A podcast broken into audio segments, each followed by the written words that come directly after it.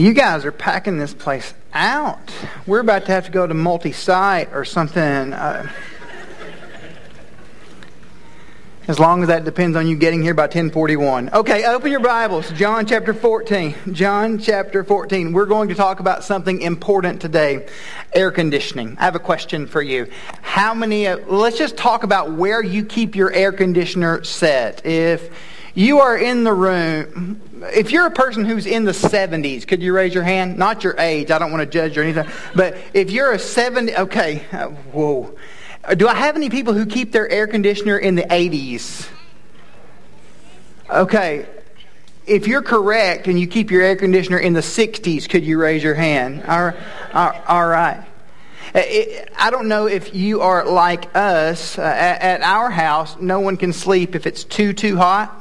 So every night we turn the air conditioner down from one number to a, a lower number. The, the, the, person in our home who probably sleeps the, the coldest stands in front of you. And uh, that's a, but I, am working through it, uh, you know, wearing t-shirts and parkas.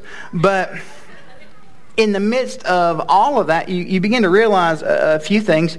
You, you, begin to realize that if that air conditioner goes out, it may cause problems. No matter how well your house uh, circulates air, if there is nothing moving that air, it's going to become uncomfortable. Now, in the midst of that discomfort, you are dealing with something if you are asleep in the middle of the night more than likely you are covered up with multiple blankets. Maybe one of them is even called a comforter. And as you are covered up with that comforter in the middle of the night when your air conditioner shoots from whatever degree you prefer for your sleeping pleasure to a higher degree, you move to discomfort. For those of us who are believers in Jesus, for those of us who follow after Jesus, many of us have treated the idea of the Holy Spirit in this way. As a matter of fact, the, the word is comforter. He is someone who, who God, uh, he is the way in which God comforts his people. But for many traditions, we have discarded him to the point that he is not someone that we ever talk about. The comforter has become uncomfortable for us. For some traditions, the Holy Spirit is an afterthought, only brought up uh, on, on, the occasion where, where, verses may mention him. The idea of the Holy Spirit being active and alive in your lives is something that is hard to see from some of the things that we notice various traditions posting on whatever their social media account is. The Holy Spirit is like new tires. You know that you need them, but you only want to deal with it when the time comes. For, for other traditions, the Holy Spirit is the only thought. He is the only piece of their spiritual conversation. But for those of us who are going to, to follow after Jesus and live by the Spirit, He is the power by which we think. Our ability to interact with the triune God of the Bible is dependent upon the active work of the Holy Spirit in our lives. So here's what I would love for us to do over these next few weeks as we walk through the idea of who the Holy Spirit is, where the Holy Spirit is, why the Holy Spirit is, what the Holy Spirit does, how the Holy Spirit does it.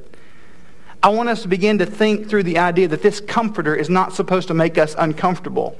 That this blanket that God has provided for us should not be a wet one. We would think about how God cares for us and how he has loved us in his spirit. And that we would be people who interact with God's Word knowing that we do so by His power, the power of the Holy Spirit. If I'm placing all my cards on the table, much of my life I've really wanted to be right more than I considered the fact that I'm righteous. I've been arrogant at times about my understanding of the Bible, and I would posture myself in such a way that I, I would teach as if they don't understand. Everyone who disagrees with me doesn't understand the Holy Spirit. And I had this incredible revelation that I've spent time with this these last two to three weeks. It's not a matter of they don't understand. We, as followers of Jesus, do not understand what God has provided for us. The God the Spirit is alive, active, and well in his people. The God the Spirit loves us. The God the Spirit is for us. And the very fact that we can sing songs to Jesus is because the Spirit is in our midst.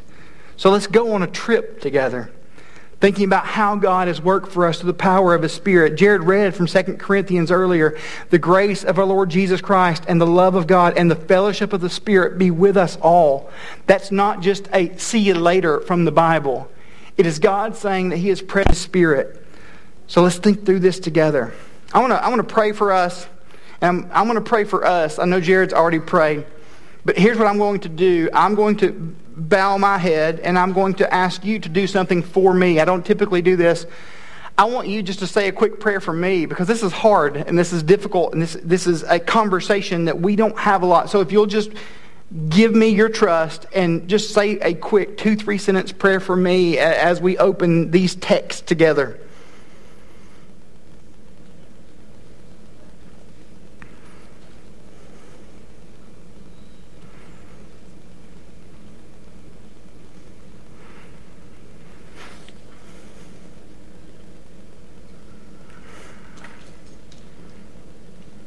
Jesus, we love you, and we can love you, but because your Spirit is alive in us.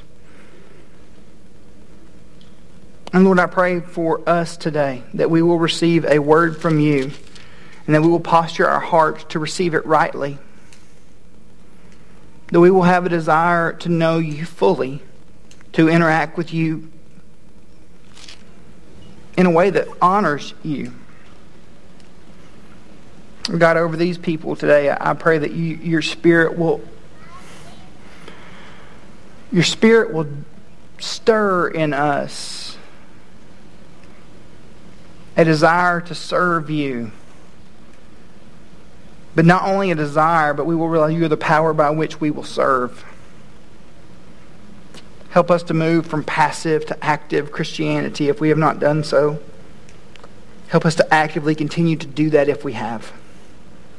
We ask this in the powerful name of Jesus through the power of his Spirit. And everyone in the room says, Amen. I'm going to read from John chapter 14 for, for us today. John chapter 14.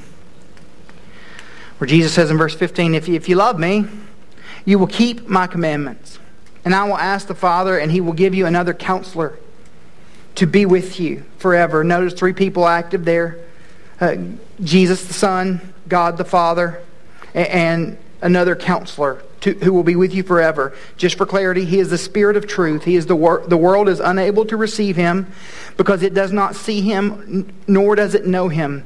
But you do know him because he remains with you and you will be, and will be in you. Verse 16. 18 rather, I will not leave you as orphans. I am coming to you. In a little while, the world will no longer see you, but, but you will see me. Because I live, you will live too. Our salvation, as you see in verse 14, 15, 16, 17, it is an interdependent concept resting in the hand of a triune God. So we have these words that we're familiar with, that we have some type of interaction with. We have, as human beings, an interaction with the notion of a father. Whether it's a good one or a bad one, uh, that really is dependent upon your circumstance. Maybe you look at your dad and he is your hero. There's a possibility that you look at your dad and you have a very, very difficult relationship with him. But we have some type of notion, a working notion of who a father is. Many of us understand what a son is. We all understand the concept in the general sense. Many of us see it and know it in a particular sense. Possibly, just possibly, you have a son. Maybe you are a son. You might be married to someone's son. We know who sons are and how they work. Both of these concepts are tangible for us. What seems intangible is the notion of a spirit. There, there is God the Spirit. The unique thing that we see and the ironic thing that we see in text in the scripture are that the most intangible thing about the triune God that we interact with as followers of Jesus is the way in which God makes himself tangible to us. But the idea that we would read about God the Son who walked on this earth 2,000 years ago, and that could mean anything more to us than just ink on paper, words on a page, is because the Holy Spirit is allowing the, us to, to see it in that way. The idea that we can see God as this eternal Father is because the Spirit allows us to do so. Our salvation is an interdependent concept resting in the hand of a triune God. Let me give you a little bit of a breakdown of how that works. It is activated by the Father. Activated by the Father. God looks at the sinful state of humanity from Genesis chapter 3 on and says, I am the only one who can save them. God is the architect of salvation. He puts the plan together. Secondly, we see that it is accomplished by the Son. Jesus Christ was sent, and through his death and resurrection, they, meaning you and me and other believers around the globe, will be saved. The Son pays for the redemption that God offers. The Son enacts God's plan. For that we're having this conversation together, what we may miss possibly is that that idea of God's active plan, activated by the Father, accomplished by the Son, is applied through the Holy Spirit. So again, it is accomplished by the Son. Through His death, through His resurrection, the Son pays the debt for our sin. It is then applied by the Spirit. I seal them for salvation. The Spirit applies the salvation of God upon each and every one of us, never leaving us, never forsaking us, making these words of Jesus, giving them an exclamation point, giving them a, a strength in our daily in our day to day. The Spirit of God active in God's people. David Garner says this the Holy Spirit is the bond by which Christ effectually unites us to himself. R.C. Sproul heard of him. The Holy Spirit is omniscient, omnipresent, and eternal. Omniscient, all knowing, omnipresent, everywhere, and He is eternal. He is forever. There never was a time when the Spirit of God did not exist. So we're having this conversation about the Holy Spirit that makes all of us uncomfortable, me included. And I come across this quote from a man named John Newton. He says this Is it really true that which the early church so depended on? You look into the book of Acts, you read through it, you notice that the church was acting, interacting with the Holy Spirit. That the that this is it really true that which the early church so depended on, the leadership of the Spirit, has become irrelevant to us today?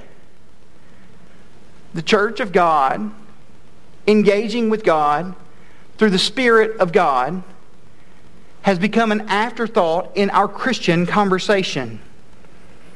If you're a note taker, let me give you a little bit of breakdown as to who the Holy Spirit is, because the Holy Spirit is a person. He is not a force. Star Wars has a force. We, as followers of Jesus, have a person. We, as people who are in the Spirit of God, know a person, and that person is with you right now. We've had conversations before, I would imagine, where we said someone, something to the effect of, if Jesus were just with me, I would be able to do better. There are a couple of problems with that. One is the Bible. Have you met the disciples? They're morons. They make terrible decisions throughout the entirety of the book when, you're, when they're walking with Jesus. All of the time, they're saying the wrong thing, doing the wrong thing, acting the wrong way, reacting the wrong way. They never know what to do. They say to Jesus at one point, Should we call down thunder and lightning because those people are preaching and prophesying in your name? In my head, Jesus rolls his eyes at these guys. If we believe that Jesus standing in our midst would make us behave, that makes us a better Christian than the 12 that he called to follow him initially. It's not what's happening. It's not what takes place. That's not how this whole thing works. Jesus tells us that it's better that he sends the Spirit. That the, the Holy Spirit is a person. Uh, he, that does not mean that he has a physical body. Luke 24, 36 to 40 tell us that. But by the word person, we need, mean a person characterized by uh, person things. They have rationality. They have a moral sense. He has the characteristics of a person. Here are things that the Scripture teaches us about the Holy Spirit. Today's a tad of an overview. We'll go into in depth with some of these other things. He has characteristics of a person. The Holy Spirit has a mind. The Holy Spirit has a will. The Holy Spirit speaks.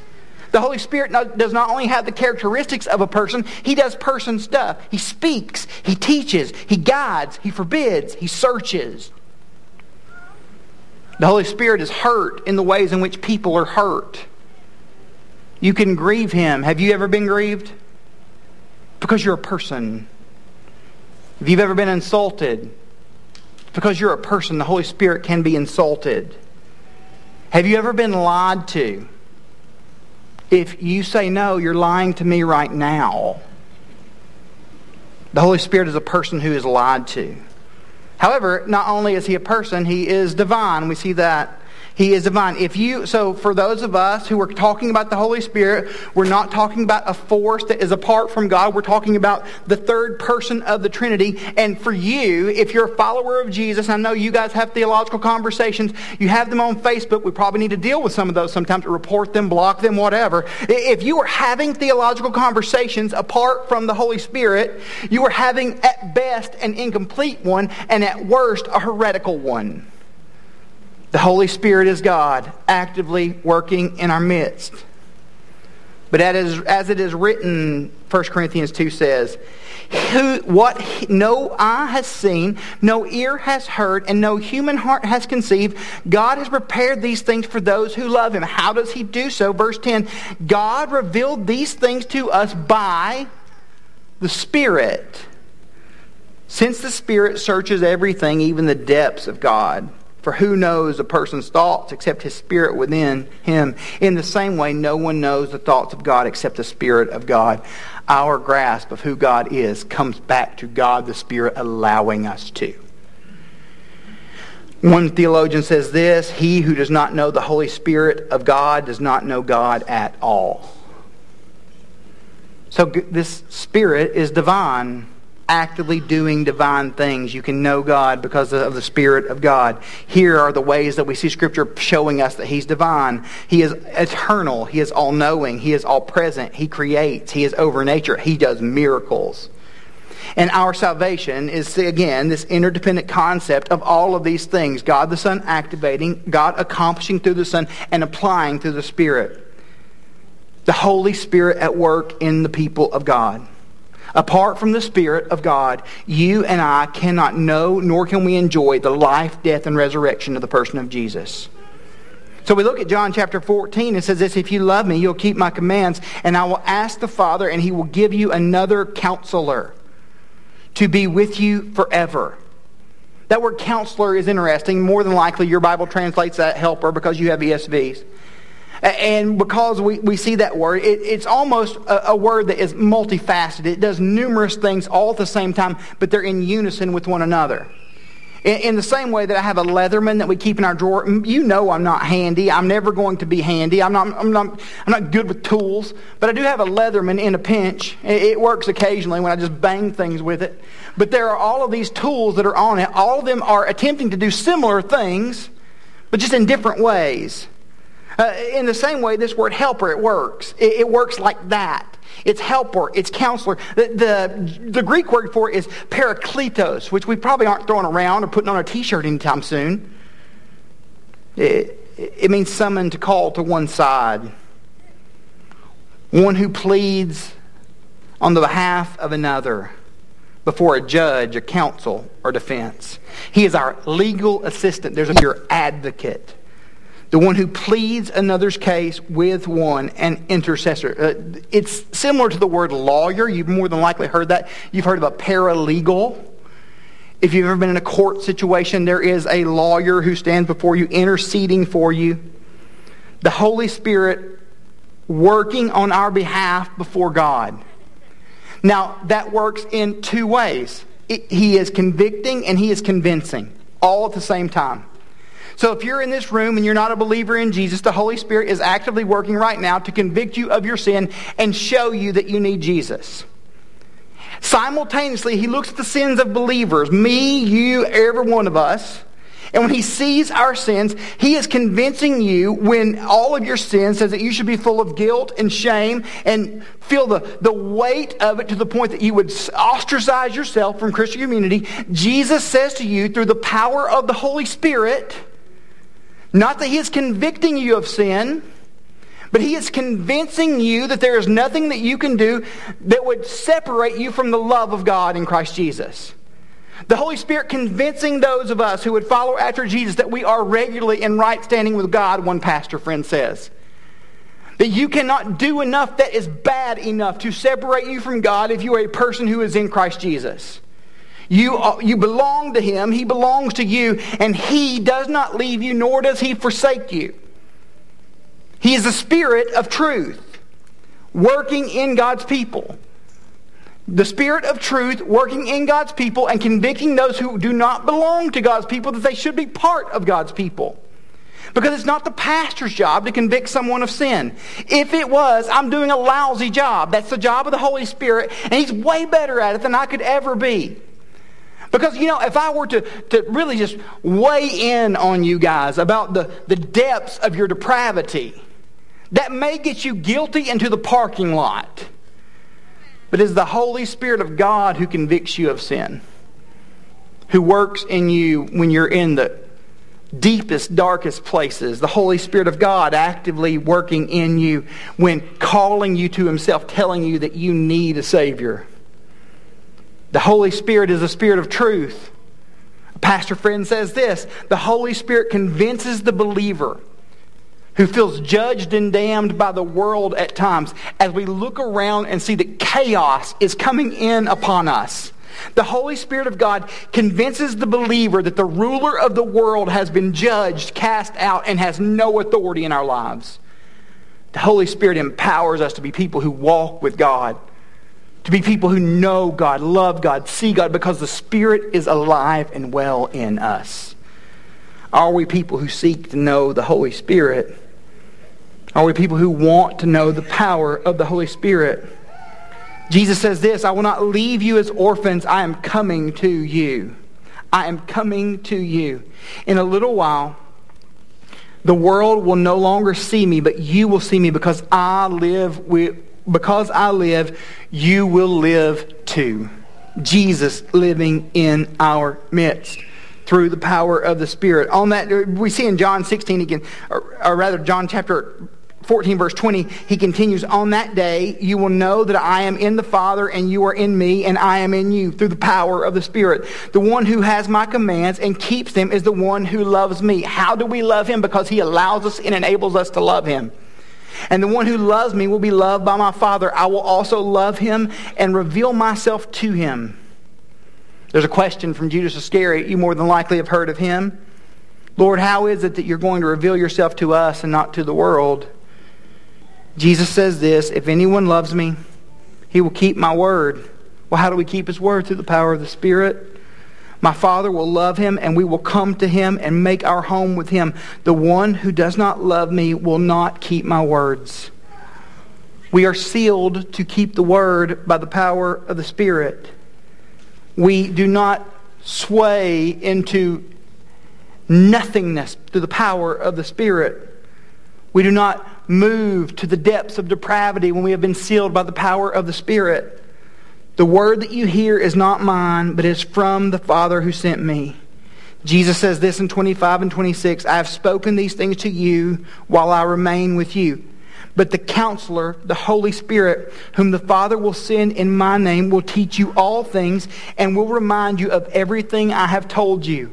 So Jesus is saying that I'm going to leave, I'm going to come back, and when I come back, everything that I have taught you, will, you will be reminded of through the power of the Spirit.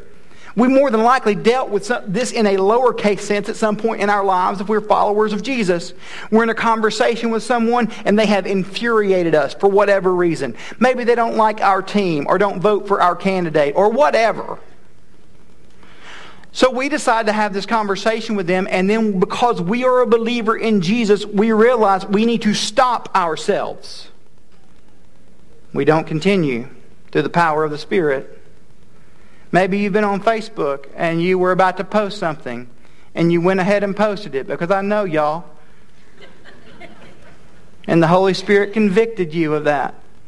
As He has convicted me of that more often than I would like to admit the Holy Spirit working in us, not to say things that would, would damage the testimony that we have before God, because the testimony that we have before God is when given to us through the power of the Spirit. The counselor, the Holy Spirit, whom the Father will send in my name, will teach you all things, and he will remind you of everything that I have told you. What has he told you? What has he said to you? How is he pouring into you? Through the power of his word, what are you hearing and receiving from the Lord God? The Holy Spirit active in God's people. John continues in chapter 16. Flip your Bible over to chapter 16, verse 17, 7 through 15. 17 through 15 is backwards numbers. 7. Jesus says to the disciples who are very discouraged that he's going to go away, he says, It's better that I'm going to go away. Nevertheless, I'm telling you the truth. It is for your benefit that I go away. Uh, because if I don't go away, the counselor, he's not going to come to you. The comforter, the advocate, the paraclete, the one who stands with you in the midst of what you're walking through right now. When he comes, he will convict the world of sin, righteousness, and judgment. About sin because they do not believe in me. About righteousness because I am going to the Father and you no longer will see me. And about judgment because the ruler of this world has been judged. I still have many things to tell you, but I cannot bear them now. When the Spirit of truth comes, there that phrase is again, He will guide you into all the truth. There are moments when we are headed a direction by the power of the Spirit and we stop and He keeps nudging us, pushing us, or pursuing us for the sake of God's goodness. He will speak whatever he hears. We, we, Jesus has said earlier in the Gospel of John, chapter 14, that if you've seen me, you've seen the Father. And he is saying right here, if you hear the Spirit, you are hearing from me. He will declare to you what is to come. He will glorify me because the Holy Spirit glorifies the Son. The Holy Spirit is the way in which we glorify the Son. The purpose of the Holy Spirit is to always point to the Son because he grasped, God the Father, God the Son, God the Spirit, the triune God of the Bible grasped that we can understand God through the person of Jesus. He will glorify me because he will take from what is mine and he will declare it to you. Everything the Father has, it's mine. This is why I told you that he takes from what is mine and will declare it to you. Jesus pointing us to the Spirit. The Holy Spirit's compared to a wind to the Scriptures. That phrase is used by Jesus in John chapter 3, verse 8. The Holy Spirit's a powerful wind that moves among us. There's, a, there's an illustration. Uh, the, the word doldrum, you've heard the word doldrum. It's an old word. Maybe you haven't used it today. Maybe we should bring it back. We'll bring doldrum back on the GBC Facebook page. It was a word from Lord Byron. He used it to talk about places where wind wasn't taking you anywhere. I've got some of you guys who are boaters, others of you guys who fly planes. You understand wind. Uh, Byron says this From the bluff head where I watched today, I saw her in the doldrums, for the wind was light and baffling. Now, it says the wind was light and baffling. That, that's uh, old English speak for it wasn't doing anything really. Baffling winds are, are those that are shifting and light and variable, they don't help you make any type of progress. Eventually, that word doldrum comes to refer specifically to sailing ships that move, that, don't, that will not move due to lack of wind. The region now called, there's an area called that now, the doldrums. It was named that in the mid 19th century, and it was named that accidentally. Ships were unable to progress so much that in this equatorial region described them as being in the doldrums. They were calling it this because it was the state of the ship, but it eventually becomes the, the existence, the place there. I, I want to read this to you so you don't think I'm crazy. It's from the National Oceanic and Atmospheric Association. It's a, it's a .gov website. I know how much you guys trust the government. Due to intense Oh, well. Email Greg. He's one of our elders. Due to intense solar heating near the equator, the warm, moist air is forced up into the atmospheric like a hot air atmosphere like a hot air balloon. As the air rises, it cools, causing persistent bands of showers and storms around the Earth's midsection. The rising air mass finally subsides into what is known as the horse latitudes, where the air moves downward toward Earth's surface. Because the air circulates in an upward direction, there is often little surface wind in this intercontinental area. That, th- that is why sailors well know that the area can be, cal- be calm or stop moving, sailing ships for weeks. Jesus, as I said in John chapter 3, says, The wind blows where it pleases, and you hear its sound, but you don't know where it comes from or where it is going. So it is with everyone born of the Spirit, the Holy Spirit, the wind of God moving in our midst. In the Bible, we see the Holy Spirit as the wind of God, and He is the application of God's great plan. Through the Holy Spirit, we see in Luke chapter 1, Mary miraculously conceived baby Jesus. Through the Holy Spirit, We see that he descends upon Jesus at his baptism in Luke chapter 3. The Holy Spirit is with Jesus as he is tempted by Satan in Luke 4, and he returns by the power of the Spirit in Luke 4 later. Through the Holy, through the eternal Holy Spirit, Hebrews tells that Jesus offered himself as a sacrifice for our sins. The Holy Spirit not only does those things in the life of Jesus, the Holy Spirit establishes the church because the Holy Spirit is the complete, full revelation of God. You and I are able to confess that Jesus is Lord, that God raised him from the dead, and that we are saved through the power of the Holy Spirit. Not only do we see that active in the Bible, we see that active in each and every one of, us. In our lives, the Holy Spirit continues to apply the plan of God.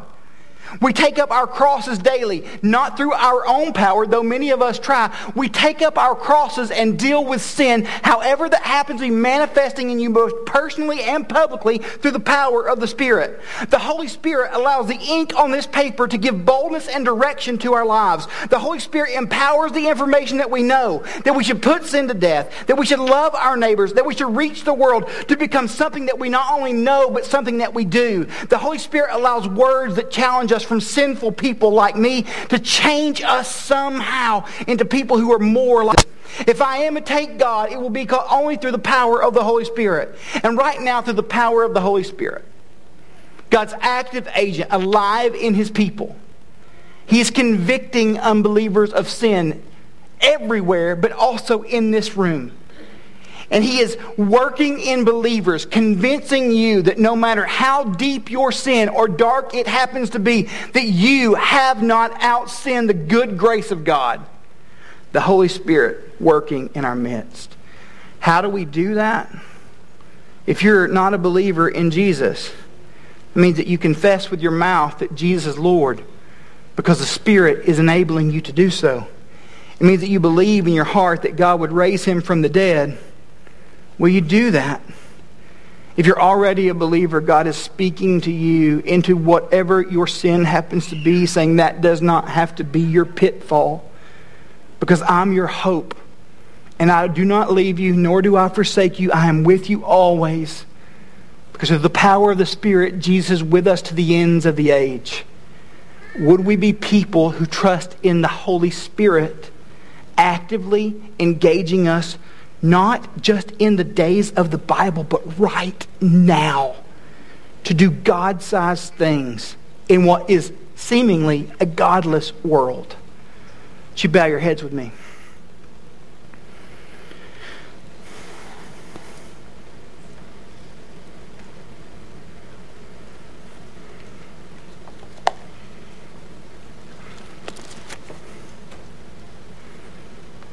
Again, there's a possibility that you're not a believer in the person of Jesus, that you need to trust Jesus for the first time today.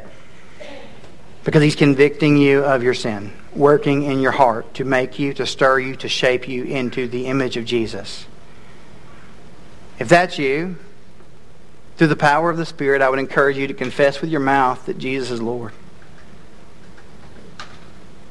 And to believe in your heart that God raised him from the dead. That is the gospel to which he points. And he's pointing you there right now. If that is you, I'm going to be in the back right hand corner of this room. If you want to talk to me about that, I'd love to talk to you about that. About what God's doing. Maybe we can put some handles on a, very difficult conversation. But I know your faces, your believers, you're the people that I get to pastor each week, thankfully.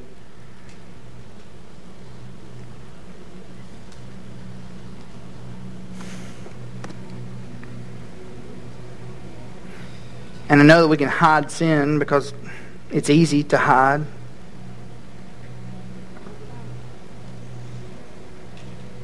Possibly, maybe today, the Holy Spirit of God.